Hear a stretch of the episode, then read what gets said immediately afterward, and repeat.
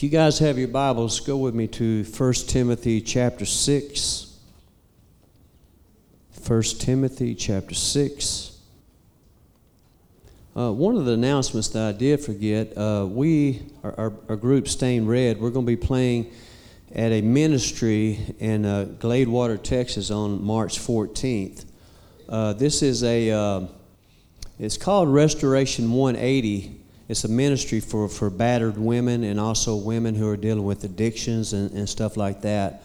So you guys keep us in prayer because that's a it's a great outreach, and I think God's going to use us to lift these ladies up and help them to get their focus right where it belongs, and that's on Christ. So anyway, 1 Timothy chapter 6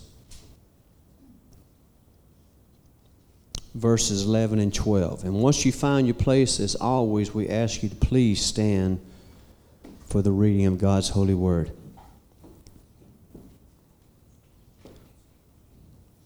The Apostle Paul says, But you, man of God, flee from all this and pursue righteousness, godliness, faith, love, endurance and gentleness, and fight the good fight of faith, and take hold of the eternal life to which you were called when you made your good confession in the presence of many witnesses.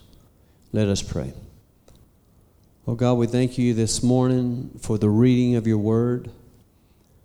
Father, we thank you for another day that we have that we can come and just hear from you, hear from heaven. We ask even now that the Holy Spirit would begin to move by the power of the Most High God and begin to open the ears of your people, open our eyes, open our minds that we, we may receive all that you have for us, God. Father, I just ask that you just hide your servant behind the cross right now, that you may be glorified in each and everything I say and do this morning. Father, I'm not, I don't really feel like myself this morning. I feel like I'm. Uh, in a slump, but I'm glad that your word tells me that your strength is made perfect in my weaknesses. So, God, I'm not trusting in me and my strength, but I'm trusting in you and you alone. Now, Lord, have your way. Speak through me, God, and, and use me as a vessel worthy of you. We love you now in Jesus' name. And God's people said, Amen and amen. You may be seated. Now, last week, if you were here, you know that we concluded a, a three part sermon series that was entitled, does anybody remember what it was titled? Anybody? Oh, Kristen, go to your notes. Tell me. I want someone to answer this. Thank God, someone remembered. See, that's why I always tell you, you know, the, the shortest pencil is longer than the longest memory.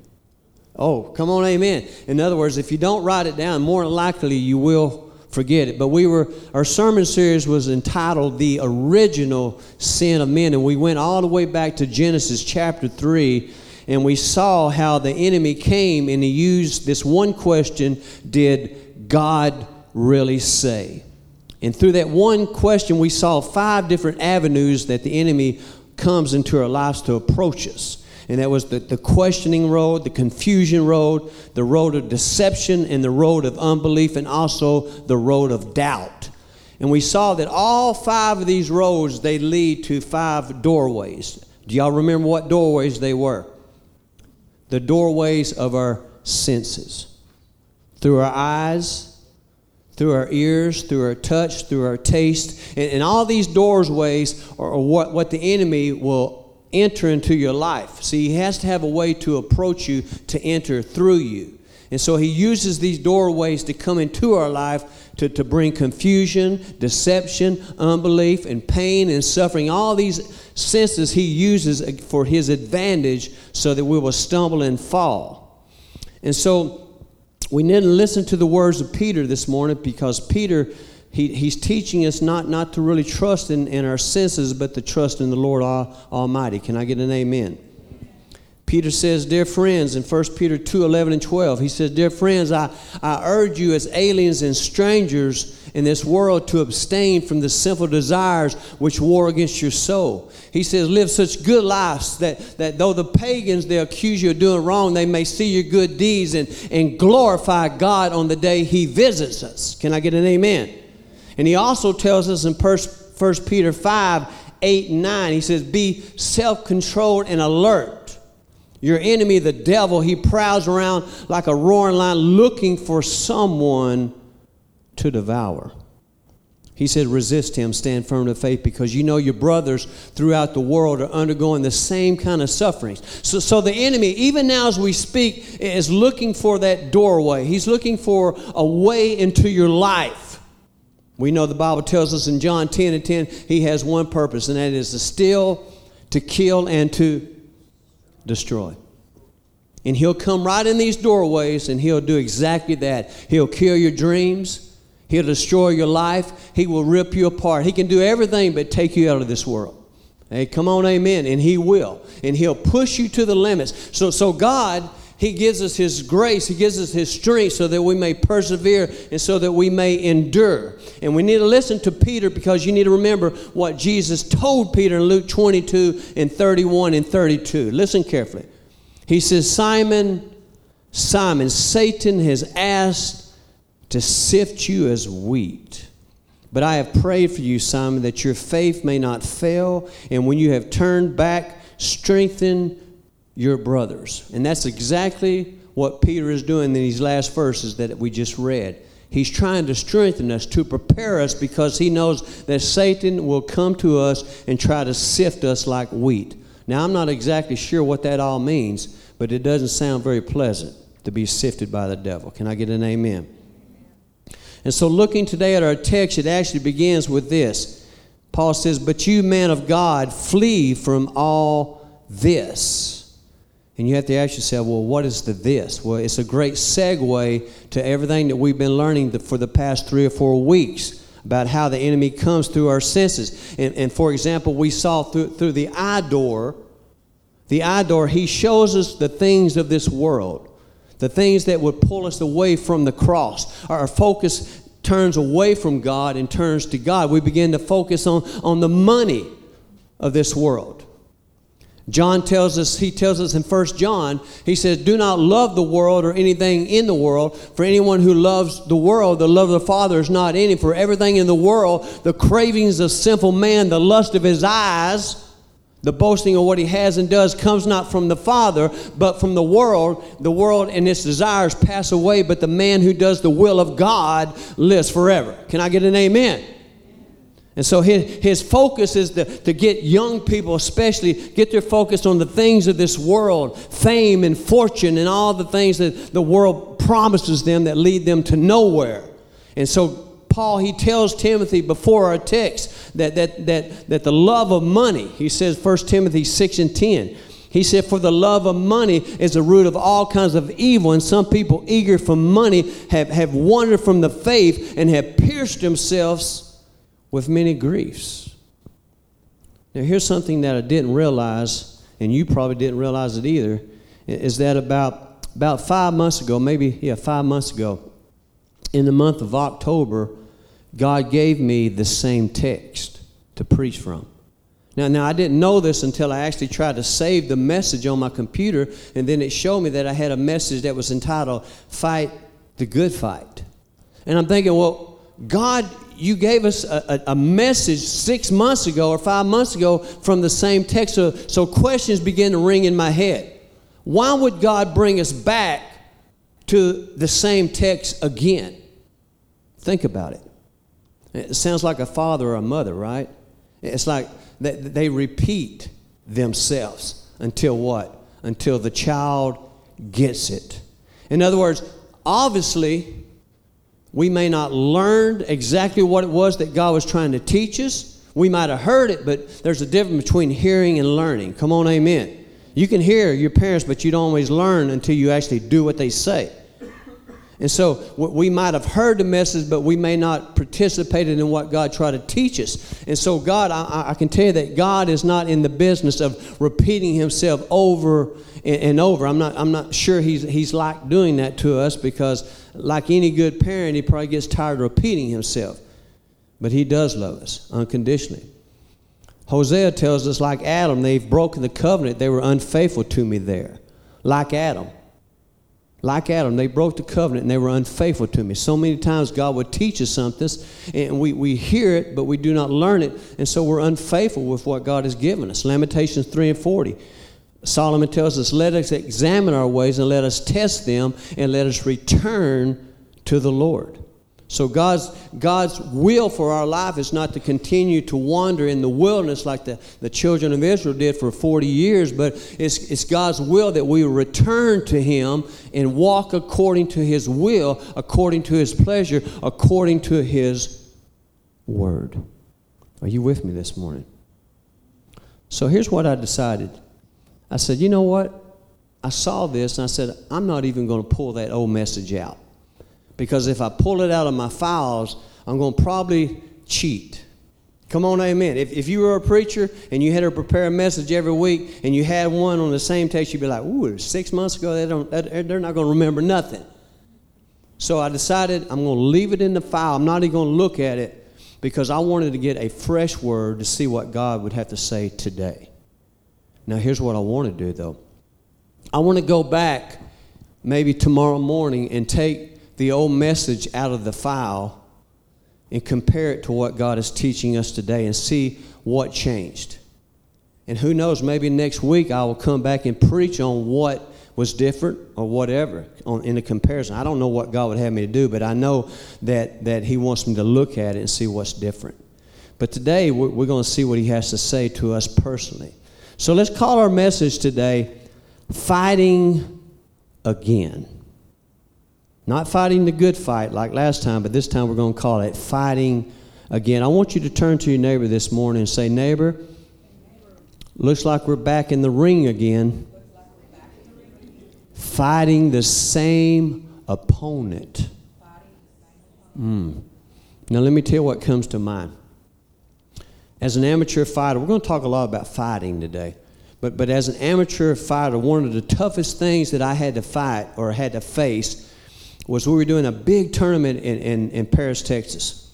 I won Paris, uh, Paris, Texas two years in a row and did really good up there. But, but the first year that I fought up there, it was the second night that we fought, and one of the young men pulled out of the tournament who was in my weight category. So, guess what happened? They re pulled my name out of the hat. So that means I had to do the unthinkable. I had to fight twice in one night. Now, that may not sound like much to you, but listen, if you fight for three nights, one time a night, your body is what? Beaten and bruised. Your face even hurts. Come on, amen. You're like, ugh, come on. Everything hurts because you're getting pounded on, you're getting beaten on. But I had a fight for two nights in a row, and my dad, he was furious. He's like, no, no, you can't do my son like that. That's not even fair. That's not even right to cause some young man to fight. But here's what happened. The truth was is that I had trained myself very hard for this tournament. I wanted to win it very bad, so I, I, I trained extra to win it. But little did I know what I was going to have to face to fight twice in one night. And so when I stepped into the ring, I noticed that my opponent was called Knockout Nelson. He was about 6'2 as a black guy, and he was quick and he was fast, and I knew he was a good fighter from Oklahoma. So Knockout Nelson, he steps in the, in the ring, and I noticed that he was overconfident in himself because he knew that I had already fought previously about 30, about an hour earlier. And so I used that as my advantage. I took what I had trained and all the hard work, I used that because when he came, he approached me fast. He's wanting to get rid of me quickly, but, but I caught him with the right hook. And it changed the whole story. His face, his incontinence completely changed. In, in other words, whenever you find yourself face to face with situation when you think that you cannot push any farther that you cannot go any longer i can promise you inside of you god has something that you don't even know that you have. You can dig deeper and you can find something inside of you that, that, that the devil cannot bring you out and that is the power of the holy spirit you see, the power of God, He, he works in us so powerfully that we, we can't even fathom. We don't know exactly what He's doing inside of us, but, but it's at those times when we are the weakest I can promise you, God's strength can be made perfect. In other words, when you feel like you can't go, I can't fight no more. I can't do this no more. I can promise you, God will step up to the plate and He will do it for you. Are y'all with me this morning? So we have to train. We have to prepare ourselves for the battle because our whole entire lives will be all about fighting against the enemy. From this day forward, I can promise you, every day you're going to find yourself in a battle with the enemy, some way or another. So, Paul, he tells us in 2 Timothy 2 and 15, he said that we are to study and show thyself approved unto God, a workman that needeth not to be ashamed, and rightly dividing the word of truth. 1 Timothy 4 7 and 8. He says, Have nothing to do with godless myths and old wise tales, but rather train yourself to be godly. For physical training is of some value, but godliness has value for all things, holding promises for both the present life and the life to come. So, no matter what you're facing today, or what you're going to face tomorrow, or next month, or the next month after that, or even next year, whatever it is, Remember this one verse 1 Corinthians 10 13. We know this. We should know this. It says, No temptation has seized you except what is common to man. That God is faithful and just. He will not, listen, He will not let you be tempted beyond what you can bear. But when you are tempted, He will also provide a way out so that you can stand up under it. So when you think that I'm at the end of my rope, you, you remember God's word because God's word does not return void, but it shall accomplish that which He pleases and the purpose for which He has sent it. Come on, amen. In, in other words, when you think about Christ, the Messiah, the King of Kings, the Lord of Lords, when he was led into the wilderness for, for 40 days after fasting and praying, when did the enemy come to him? At the beginning, when he was strong and feeling healthy? Come on, amen. No, no, no. The enemy will wait till you are at your weakest. And then he comes. Because he's a coward. Come on, amen. He's weak, he's a liar, and he's already defeated. I like what R.W. Schambach said that, the, that, that Jesus already pulled his teeth. He may be a roaring lion, but he can't bite none of us. Come on, amen. That's some good preaching. That's some old fashioned stuff, but I like it, man.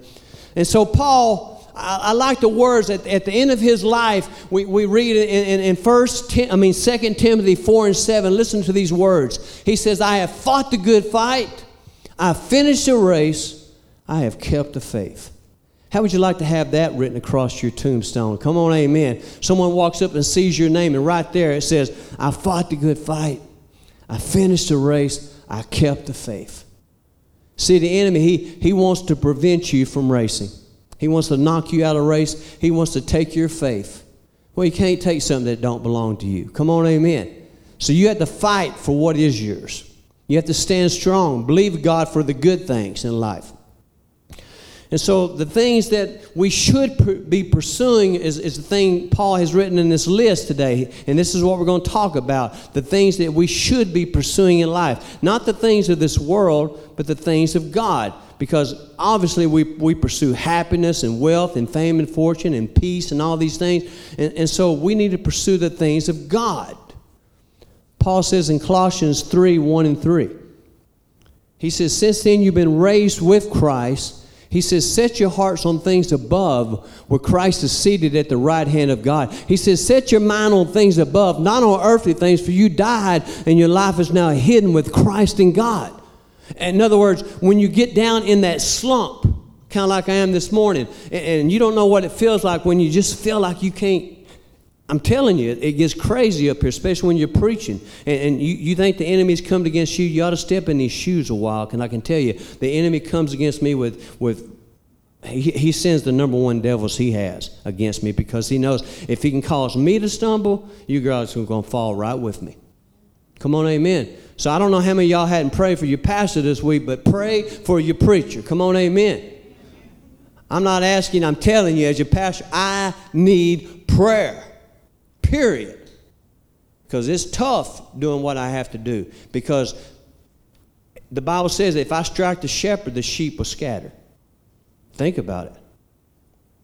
I don't even know where I was, but, but I'm liking anyway. But Paul says, Since then you've been raised to Christ, set your hearts on things above. Set your mind on things above. And so, so when the enemy does come in, we begin to think on the good things in life. Think about the pleasures of life that God has given you. Think about your life. I, I just heard on Facebook, one of my friends I, I graduated with, she, she had a stroke young lady, here she is having a stroke and losing all her motor skills and stuff. It's terrible. And so she, she at this point in her life, she's at a great battle. And so I can imagine she's laying there in bed thinking, I'll never overcome this. Well, my Bible says I can do all things through Christ who strengthens me. So, so when you do feel yourself like you're so defeated, that's when you need to call on the Word of God, like Christ did when he was tempted after 40 days. He said, It is written, it is written, it is written, that man does not live by bread alone, but every word that proceedeth out of the mouth of God. Come on, amen. And so either you're going to trust in, in you and your flesh, or you're going to trust in the Word of God. And I want to tell you, if you trust in your own strength and your own power, you will continue to fall and stumble.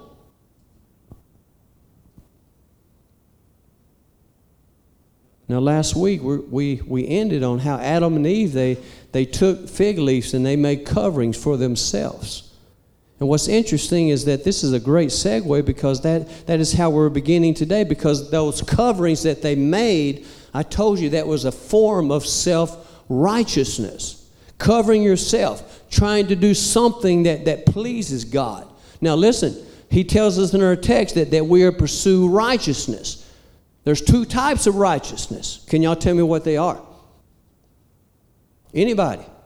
The two types of righteousness is this man's righteousness and God's righteousness. Okay, listen carefully. God's righteousness is when we trust in what He has already done for us. Man's righteousness is what we can do for Him. Now, which one, which one should we be pursuing? God's righteousness or our righteousness? Amen. Thank you for that answer. Good answer. Okay, and so, so we look at the father of faith who is Abraham. The Bible says that Abraham he, he believed God and it was credited to him as righteousness. And because he believed God, his faith put some shoes on and he began to do what God tells him to do. In other words, you have to believe before you will actually see. Are you with me? So if you want to see great things from God, you got to first believe him first that he can accomplish that which he says. And so we come to 2 Corinthians 5 and 21. It talks about God's righteousness right here. It said that God made him, referring to Jesus, God made him who had no sin to be sin so that in him we might become what? The righteousness of God. So, what does the devil tell us? He'll say, Elizabeth, you ain't nothing but a rotten, no good sinner. Come on, amen. That's what he tells us every day. But you say, no, no, no, no. I'm not a rotten, no good sinner because that's who I was. Because my Bible says that I am the righteousness of Christ. Not because I'm good, because he was awesome. And so I'm not trusting in my strength, I'm trusting in His righteousness. I'm trusting what He accomplished on the cross because I didn't go to the cross and I didn't die for the sins of the world. Now I'm called to die daily to my sins, but, but I didn't do it for the world. Only one did that, and he was the Lamb of God who takes away the sin of the world. Are you with me this morning? So Paul tells us in Romans 6:13. He says, "Do not offer any parts of yourself to sin as instruments of wickedness, but rather offer yourself to God as those who have been brought from death to life and offer every part of yourself to Him as instruments of righteousness. Now, what comes to my mind is when I think about instruments of righteousness, I think about surgeons. Surgeons who have a table of tools that have been prepared, they have been made pure. Because if these, these tools are not clean and, and, and set apart, then, then what would happen? Contamination would set in and it would kill the individual. So, so the surgeon is using tools that have been prepared for the job. And so, in the same way, God has prepared us as instruments of righteousness in an in, a ungodly, a defiled, crooked generation full of, full of perverse, and you name it. It's all out here. And here we are, tools of righteousness in the hands of God. Come on, amen. We're like a scalpel that God is using us to cut off the sin of the enemy in people's life. What sword do we have? The Word of God. We take the Word of God, say, It is written.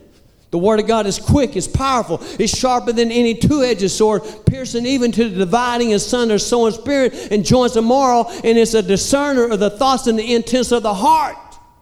The Word of God is quick, it's powerful, and it's able to cut the things off people's life that, that the flesh wants to hold on to. But the Spirit of God is wanting to cut it off people. So even when I preach, you may say, oh, out, it's hurting me. Well, that's a good thing because that means God's trying to cut those things off of your life. If you have a lying tongue and I'm up here talking about lying, then you're like, oh, don't go, go. I use this a lot, you know, and, and so God's like, no, I, I got to cut this off because if I don't cut the, the, the limb off, it won't bear the proper fruit. And so God the number two on the list, he said, I want you to pursue godliness. Now, this lines up perfectly with the other righteousness, but godliness. Pursue godliness. That means to pursue His word, His way, and His will. And the only way that we can accomplish that is by the grace of God. God gives us this thing called grace so that we can be godly. Let, let me show you what grace does. Grace, the same grace that God gives us to save us, is the same grace that God uses that teaches us to say no. Let me show you scriptures.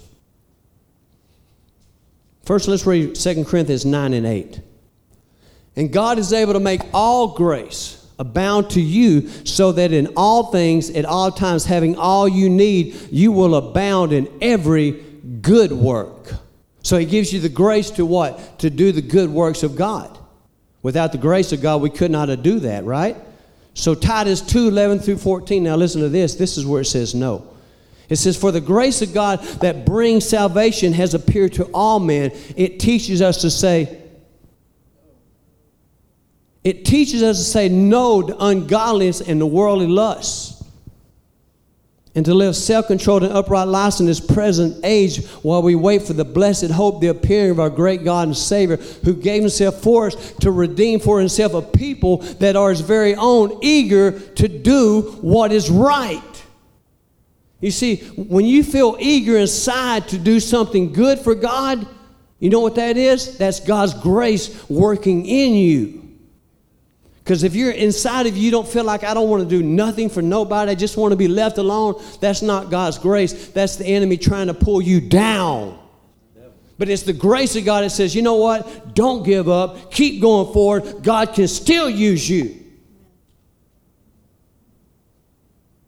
And when ungodliness, which is the opposite of godliness, when ungodliness comes, the grace of God will say, no. Speak to the yeah, speak to the hand. I say, just write no on your hand. That'd be awesome. If you don't get a tattoo, just get no on your hand. come on, amen. Now we come to the third thing on the list that we should be pursuing, and that is faith.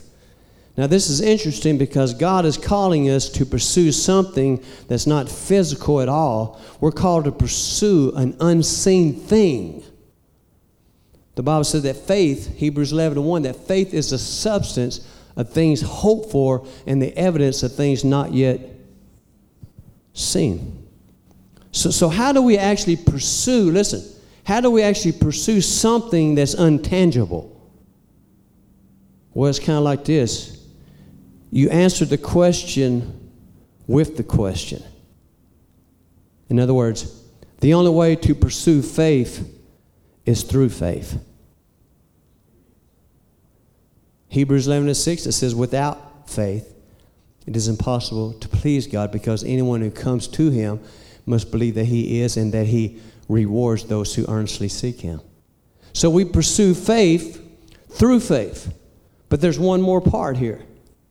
God has given us a, a, scripture that will help build our faith. Do y'all know what it is? It's Romans 10 and 17.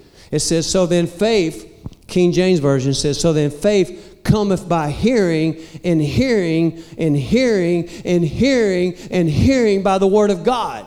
That the more you hear the word of God, the more your faith will grow. People say, I don't have to go to church. I don't need to go to church. Yes, you do if you want your faith to grow. Because I can promise you get caught up at work, you get caught up at your family, you get caught up with the children, the grandchildren, and all these things will pull you away from the thing that will cause you to grow the most, and that's the Word of God. If, if you don't want to grow, then stay away from the Word of God. But just the opposite. If you want to grow, faith come by hearing and hearing. The more you listen to these messages, just hit rewind, play it again, play it again, play it again, the more your faith will begin to grow because his word says it comes by hearing. And so now we come to the fourth thing on the list. We are called to pursue something called love. Pursue love. Well, this is simple because my Bible said that God is love. So the question is are we pursuing God?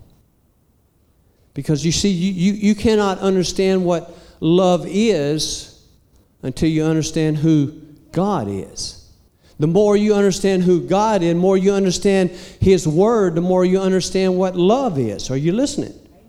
1 John 4 and 10, he said, This is love, not that we love God, but that He loved us and He sent His Son as an atoning sacrifice for our sins. 1 John 4 19, it says, We love because He first loved us. See, the world we live in, they think they know what love is but they don't have a clue because they don't know who God is. And you can't know what true love is. They know what lust is, and they get the two confused. But lust is nothing like love. So God tells us what love is. 1 Corinthians 13. Love is patient. Love is kind. It does not envy. It does not boast. It's not proud. It's not rude. It's not easily angered. Love keeps no record of wrong. Love does not delight in evil, but rejoices with the truth. It always protects. It always trusts. It always, come on, it always perseveres. Love never fails. And so if it's not on this list of these 16 things, then it's not love. Young people say, I love you, but they're impatient. I love you, but they're not kind. They're jealous. They're envious. Come on, amen. They're, not even practicing love because they haven't even understood what love is. You want to know what God's all about? Then study 1 Corinthians 13. 1 Corinthians 13. It tells you what love is. All these things that love is, is a picture of who God is. God is patient. He's kind. He's long suffering. He's patient. Come on, amen. He's kind. He's generous. He's merciful. He's God. Can I finish this? Where's Kobe? He's not here either. Well, I got, got me another. Bob, let me finish. Thank you, man. Number five is, is that on the list is that we should be looking for endurance. We should be seeking endurance. Now, endurance, it only comes through training, but it also comes through pushing through the pain. See, endurance really does not start until you get to the pain. In other words, if you were a fighter and you knew you had to fight a two minute round, you're not going to train for one minute. You're going to train beyond that. If you fought, if you're going to fight three minutes, you better train for at least four. Come on, amen. If you're a runner and you're running a marathon and you're going to run a five mile run, I bet you run at least seven a day. Come on, amen. Because because when you get to the point of pain, that's where everybody wants to quit. You can't, you can't tell me there, there hadn't been people in the church that you know from your past who got to the point of pain. My class ain't growing, no one shows up, blah, blah, wah, wah. When the pain comes, what do they do? I quit. Come on, amen. You're at work. I don't get a raise. My boss don't pay attention to me. Come on, amen. And you start telling your wham whams, and all of a sudden you get to the pain, and what do you do? I quit. You cannot endure, you cannot persevere till you get to the pain and press beyond. Let me let's go back to that fight. I stepped in the ring already in pain. Don't, don't think for a moment I didn't want to quit. But you know what I saw? I saw the prize sitting on the table, this big trophy. I'm like, oh yeah, that one's mine, baby. But, but the only way I'm going to get that trophy in my house, I got to press through the pain. And some of y'all, you got your eyes on the trophy, but the pain is choking you down. Oh, I feel bad. I just don't want to get out of bed. It's just too much on me. But God says, You can do all things through Christ who strengthens you.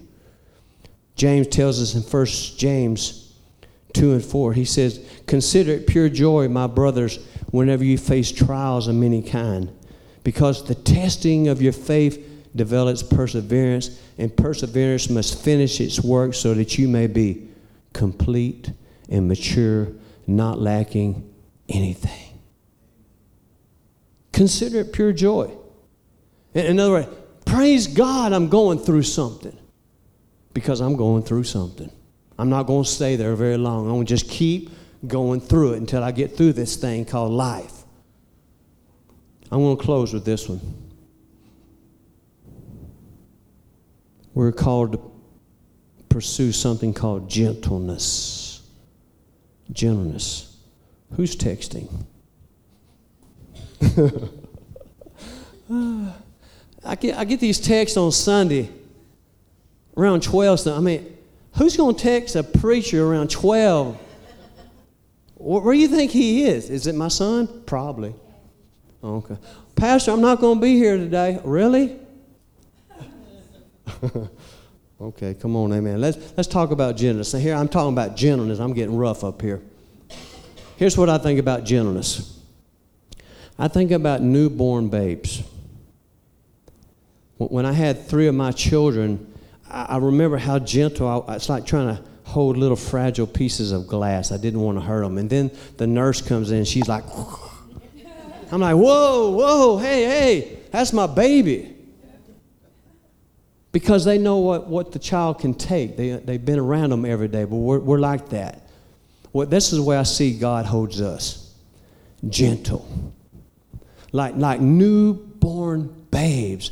And so when we have new people who are saved and filled with the Holy Spirit, they don't know how to change yet. And so instead of getting rough with them, we, we need to be gentle, loving, and kind and compassionate. It's okay. I know you fell, but, but if you'll just get back up and you keep trying, you, you will persevere. Come on, amen. But, but, but, you know, if we treat them rough and harsh, then they'll, they'll never learn. Sometimes a parent needs to be strong, but a lot of times a parent just needs to be loving and gentle and kind. Jesus said in Mark 11, 28 and 30, He says, Come to me. Did He say come? Just come to me, all you who are weary and burdened, and I will give you rest. Take my yoke upon you and learn from me, for I am gentle and I'm humble in heart, and you will find rest for your soul, for my yoke is easy and my burden is light. Could you imagine if I got up here every week, hell, fire, and brimstone? You're all going to hell. Man, it'd be horrible. Y'all just keep coming and taking it, but come on, amen. But, but I have to, you have to be gentle. Now, Paul says, let, let every conversation be full of grace, seasoned with salt. So, so you, you have to use a lot of grace, but then you got to put a little salt on there because you have to say, you know what? If, if we don't turn from our evilness, there, there's, there's, a, there's consequences. Because the Bible says the wages of sin is. So if we take take this grace of God and we use it for a license to sin and we continue to sin over and over and over, then the Bible says that the wages of sin is death. And then you find yourself in a hospital dying and you're saying, well, what did I do? Well, what didn't you do? Come on, amen. Because a lot of times we find ourselves in the trouble that we are because we ignored God. The Bible says in, I don't know the address, but it says, when, when I called, they did not listen. So when they called, I would not listen. See, God's calling a lot of you right now. I don't hear you. And so then you get yourself in that trouble and say, God, I need you. Come on, amen. You're wondering, why didn't you answer me? Well, why didn't you answer me? Oh, got quiet in here. Proverbs 15 and 1 says, A gentle answer turns away wrath, but a harsh word stirs up anger. 1 Corinthians 4 and 21. What do you prefer, Paul says? Shall I come to you with a rod of discipline, or shall I come in love and with a gentle spirit? Come on, amen. That's what people need. Our, our world's already condemned to hell. What our world needs today is some people who would not just tell them that they love them. The world needs to see some love. Let's all stand. So if you want to know what you're called to do today, like, I know I'm called to do something, preacher, I would start right there. The Bible says if you are faithful with the little things, then God will give you greater things. So start with love. Jesus said, All but I tell you who hear me, love your enemies. Do good to those who hate you, bless those who curse you, and pray for those who mistreat you. Ouch! That's, that's almost impossible. But he says, No, it's not, because I'm going to give you something called grace to accomplish it. You cannot do this without my grace. But if I give you the grace, then you can't tell me you can't do it because I gave you the power to accomplish it. Oh, amen. So, Father, we, we come for you right now and we thank you for this message today. We, we want to begin to pursue the things of God and not pursue the things of this world because the things of this world are passing and fleeting. And we don't want to chain ourselves up to the things that would cause us to stumble, but we want to be free because your word says when the Son sets you free, you're free indeed. So, Father, if there's anybody here today who needs salvation, God, I ask you just touch the heart. You come down right now, whoever you may be. If you need prayer, I'm here to pray for you. The Bible says that the effectual, fervent prayer of a righteous man availeth much. And you can ask my wife right now. I was just struggling so much to preach this, this message.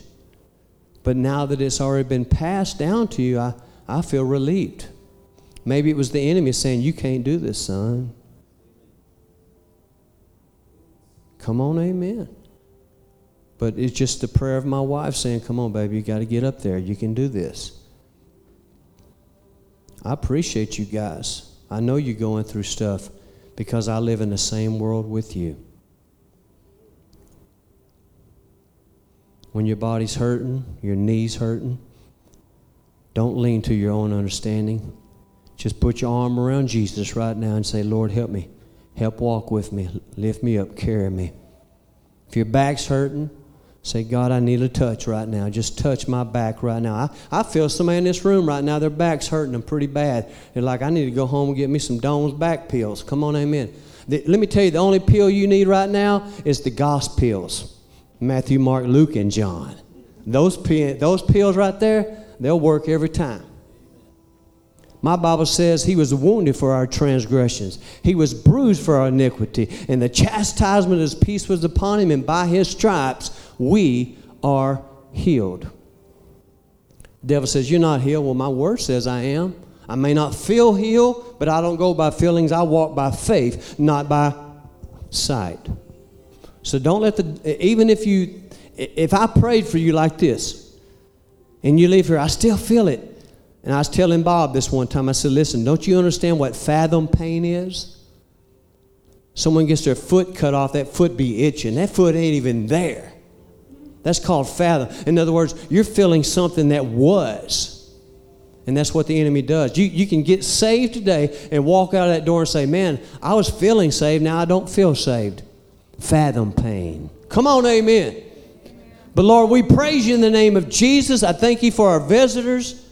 And I thank you for speaking through me now. Now go with us, God, and bless us all the way. In Jesus' name. And God's people said, Amen and amen.